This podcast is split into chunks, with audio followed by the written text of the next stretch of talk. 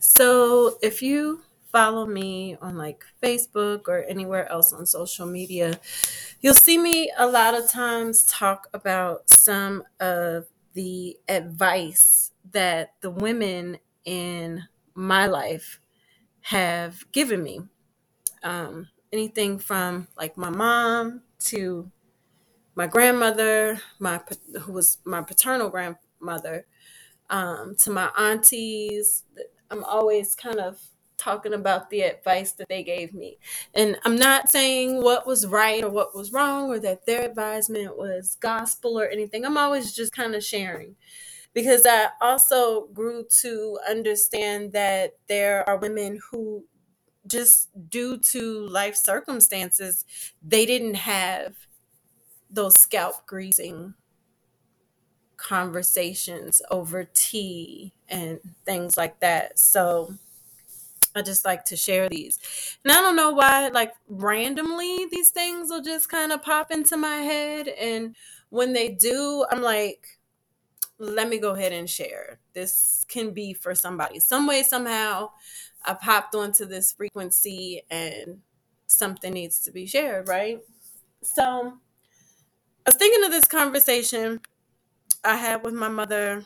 I don't remember how old I was. I, I had to be like fifteen, sixteen. I know I was somewhere around the eleventh grade, because the guy that she was actually talking about um, that sparked this actual conversation, we, and you guys can't see me, I'm using air quotes, um, we dated.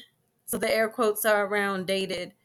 Um, we dated like junior year of high school, like right around the prom. Cause I remember breaking up like right near the prom or whatever.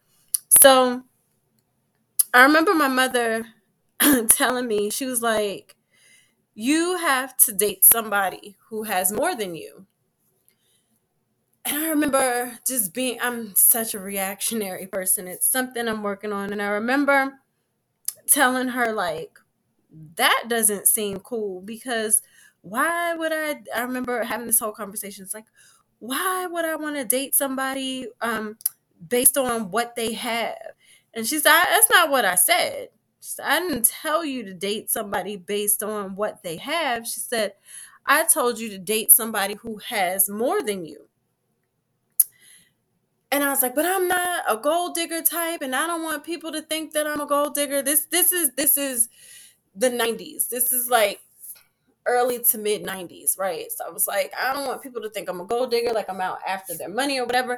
And here's the thing, we didn't even really live anywhere where people like would think something like that. I mean, we were in a super kind of middle class kind of existence, right? A middle class sprinkled with a whole lot of regular.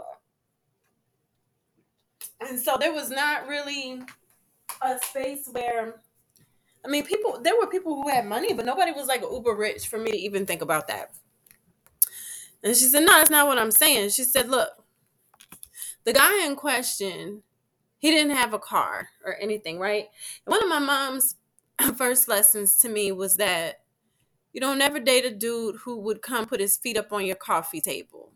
Like you just, you don't date that dude. You, you don't date a dude who, and, and the message in that was like somebody who just like sit around. She said, the guy that you date needs to be busy. And that means he needs to have his own business about himself. And he ain't always got so much time to be sniffing around under you, because you need to be busy. You got things to do. You guys come together when you come together, but you got stuff to do. And he should be busy too. So her thing was, you know, the second part of that message was like, look, she said, he has to have something to bring to the table. Because we're always talking, you know, it's twenty twenty-two. We've been talking about, what do you bring to the table? What do you bring to the table? That old prophetic. I don't even think it's prophetic. It's just like a crazy ass conversation based in warped ass battle of the sexes. But so, you know, she was like, you don't have a license. You can drive though.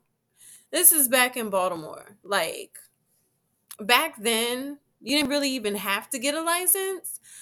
Like, you would get your driver's permit and just kind of drive your mom's car. Like, I, because insurance was sky high at that time. I don't know what the insurance is like up there now because I don't live there, but it was, it was this whole big thing about getting put on your parents' insurance or whatever. You had to, like, as soon as you got your license, they put you on the insurance. And it, I think when we looked at it, it was going to raise my mother's insurance like three hundred dollars. And she was like, nah. So a lot of people had a driving permit and drove on the permit. Or whatever, like if they caught you, they would put like points on, they would do some points on this point system and it would make it harder for you to get your license. But that was kind of stupid because ideally you would just keep driving on the permit until they um, suspended it or whatever. But so she was like, you have, I think I had my permit at the time and I would do stuff like go to the store for her and drive her around. And I like, I would drive to my friends' houses and stuff like that or whatever. But she was like, Um, you know, and go run errands for her. But she's like, look, you don't have your license and you don't have a car. So she's like, and you don't even like public transportation like that. She said, what, this this guy don't have no car. He don't have, like, does he have his license? And I think he did. And she said, so what, the two of y'all going to be going on dates on the bus? She's like, because I'm not taking you to drop you off on no dates or anything like that. Like, he needs to come with something. Like, when he approaches you, he needs to have a plan. He needs to have some resources. He needs to have his own stuff when he approaches you. And I said, well, what does that say about me though? Because I don't have, I don't have the stuff that I'm requiring that he has. And she said, but here's the thing though. She said, in a relationship, it will end up balancing out because she said at the same time that you're requiring that he, that she said at the same time that you're dating someone who has more, he should be dating someone who has more. But she said, we never said that the more has to be the same thing. And I was like, huh. So she said, you know, for you, the more is you date someone who has a car, who has access to a car, who can properly come and take you on dates, come see about you. She said, hell, what if you out somewhere and, and you need to get picked up? She said, man, I'm not driving all around this city. I love you, but she's like, I'm going to call one of your friends to come get you first. She said, I don't drive around the city like that. She said that, that if you dating somebody, he needs to be able to come pick you up, drop you off, take you where you want to go. And she said, but you're more. You have to be able to offer him something he doesn't have. And you need to know what that is. And in essence, you would also be able to offer him a more. And I, you know, it was such a, a profound and, you know, loud lesson at fifteen, sixteen, like eleventh grade or so. And it's something that I'm thinking back on now at forty-three. What does that look like? Because we, we talk about these material things and those things actually do need to matter. They do need to matter. Um, but what does that look like when you're, because we're always talking about, well, you got to be able to give the thing that you require. Well, it's not about the specific thing though, right? So yeah, like, and, and her, her point was, she said, you know, love doesn't need to be miserable together in potential on the bus. And I, I remember thinking, that sounds kind of harsh because there are people who are in love on the bus, traveling back and forth, trying to get it together. And she said, no, she said, somewhere in that relationship, he has to have a one-up where he can pull y'all up out of that space.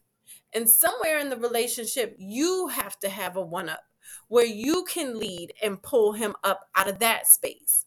She said, if the two of you are constantly in the same space, like who's, who's leading who? Who's leading who? She said, you know, now there are people who definitely have ambition, people who have potential, but she said, when you, like her whole point was, don't go in there dating ambition and, and potential. Actually see what is. Do they have a car to get back and forth? Do they have access? Do they create the resources? Because that is the actual factual. That is the reality. And I remember her pointing out another guy friend of mine, and she said, you know, I know you guys aren't dating, but whenever he comes to pick you up, she said, he don't have no car. She said, I don't even know if he got a license, but he sure as hell makes his way over here and makes sure that he got a ride for both of y'all. She said, you could call him right now, and he ha- he said, she said, he's even sent a ride for you to come get you to come to him so y'all could go hang out. She said that that is an actual factual resource. He does not have the car. But she said, do, do you miss the fact that he doesn't have a car right now? No, because he's created a way to have a resource to, to do what he needs to do. She said, but a dude like that will get a car. You know, for whatever reason, he doesn't have one right this second. And he did. He did end up getting a car or whatever. But, and she said that speaks to a mindset. And she said, so she said, just using the car example, if neither one of you have a car, who is doing the encouragement to have a car?